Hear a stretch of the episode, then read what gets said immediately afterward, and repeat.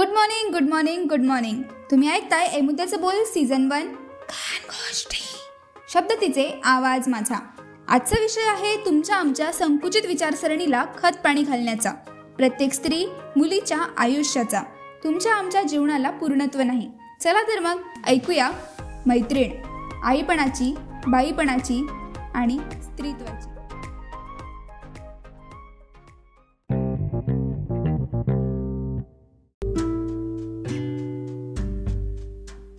अनेकांनी लिहिलंय माझ्यावर. अनेकांचं बोलून सुद्धा झालंय. हवा तसा विषय रंगून आलाय अगदी लाल भडक शब्दांनी. मी आधी ऐकलं पाहिलं आणि आता मला बोलावंसं वाटलं त्यासाठी हा सगळा प्रयत्न आहे. पण तुम्ही मला ओळखलंय का? मी दर अठ्ठावीस दिवसांनी येते. विशेषतः मुलींना आणि स्त्रियांना चांगली माहिती आहे. दर महिन्याला येते चार पाच दिवस राहते आणि निघून जाते. मी मासिक पाळी. होय अगदी बरोबर ऐकलं मी मासिक पाळी बोलते. तुमच्या भाषेत एम सी पिरियड प्रॉब्लेम वगैरे वगैरे मस्तचा अनेक प्रकारची नामकरणं केल्याबद्दल मी फार आभारी आहे तुमची. म्हणजे बघा ना तुम्ही एक संकट म्हणून तर बघता माझ्याकडे. आता बोलायचा विषय असा की माझी ओळख झाली मी कोण हे सर्वांना माहिती झालं. तसं सर्वांना माहिती आहेच मुलींना आणि मुलांना सुद्धा. हा काय लपवायचा विषय थोडी आहे.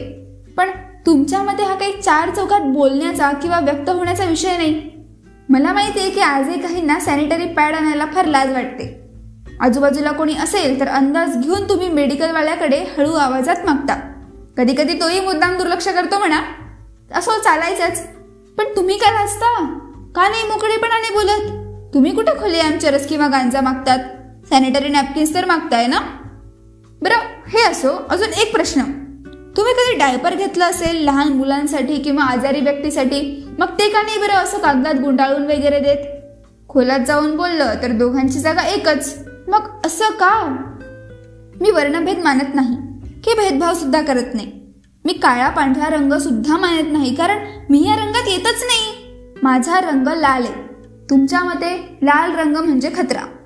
अहो प्रेमाचा रंग सुद्धा लालच की. बरं हे राहू दे. तुम्ही बोलाल की अगं मुद्द्याचं बोल. हां तर मी येते तेव्हा अनेकांना त्रास होतो. पण ही एक नैसर्गिक प्रक्रिया आहे. हे शरीर एक चक्र असतं. अठ्ठावीस एकोणतीस दिवसांची सायकल असते.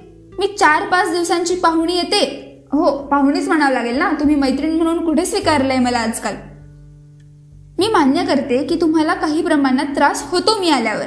पण त्यामागे अनेक कारण आहेत. तुमची दगदग ताणतणाव फास्ट फूड खाणं आधुनिक जीवनशैली शरीरातील हार्मोन्सचे बदल वेळोवेळी स्वच्छता न करणं स्वतःची काळजी न घेता पोटदुखीवर पेन किलर खाणं. अशा अनेक गोष्टी आहेत अनेक कारण आहेत. मी ग्रामीण भागातील स्त्रियांचा अज्ञान समजू शकते पण तुम्ही सुज्ञ शिकलेल्या मुली स्वतःची हेळसांड करत दुर्लक्ष करता? मला हे मुळीच पटत नाही. पहिल्यांदा मी जेव्हा येते ना तेव्हा काहींना फारच चुकीची वागणूक दिली जाते. त्यांना एका खोलीतच ठेवलं जातं. फार वेगळी वागणूक दिली जाते. आता तू मोठी झाली मुलगी म्हणजे काचेचं भांडं जरा सुद्धा तडा पडायला नको अशी लेबलं लावली जातात.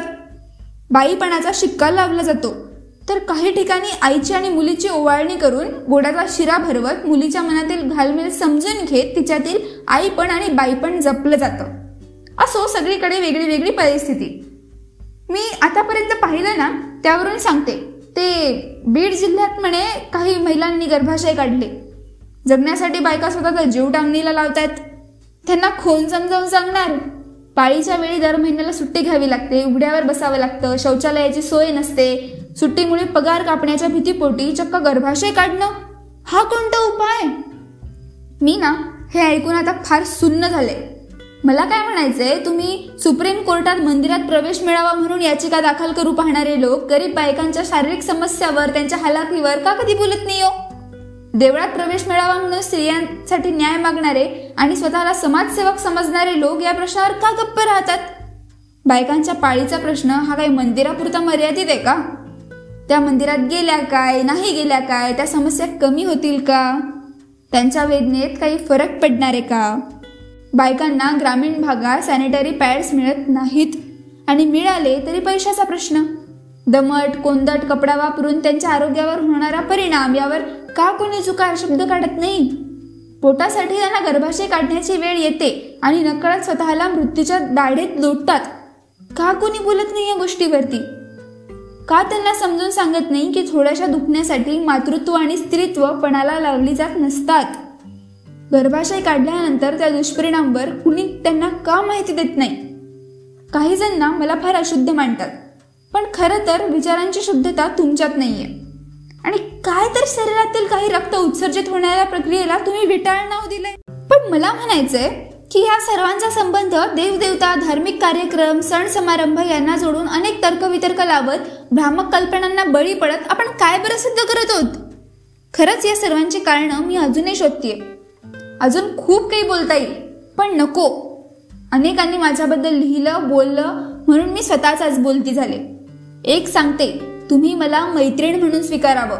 मी आल्यावर किंवा येऊन गेल्यावर उत्साही चेहऱ्याने आरशात बघा. आनंदाने समाधानाने हलकेच प्रसन्नपणे हसा. स्वतःला निरखून पहा. हो तुमच्या चेहऱ्याला आणि हो त्या गालावरच्या पिंपलचा त्रागण न करताना स्वतःच्या जगण्याचा आपल्या बाईपणाचा सोहळा साजरा करा.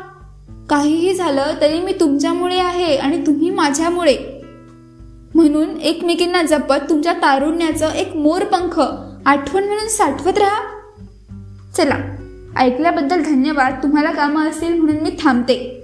काळजी घ्या. तळपीठ. अठ्ठावीस मे जागतिक मासिक पाळी दिवस साजरा केला जातो. तुमच्यापैकी अनेक जणींना ही माहिती असेल. इतर सर्व दिवस साजरा करणाऱ्या तुम्ही मला विसरले. मला थोडंसं अस्वस्थ वाटलं पण स्टेटसचा प्रश्न नव्हता. प्रश्न होता तो तुमच्या आरोग्याचा. चालायचंच. चुप्पी तोडो. अब तो कुछ खुलकर बोलो.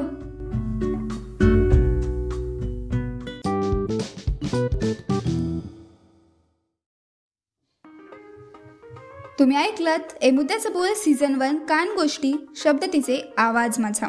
अशा अनेक विषयांसाठी आमच्या इन्स्टा अकाउंटला नक्की विजिट करा. Stay tune and followers on Instagram at the rate मुद्द्याचं बोल.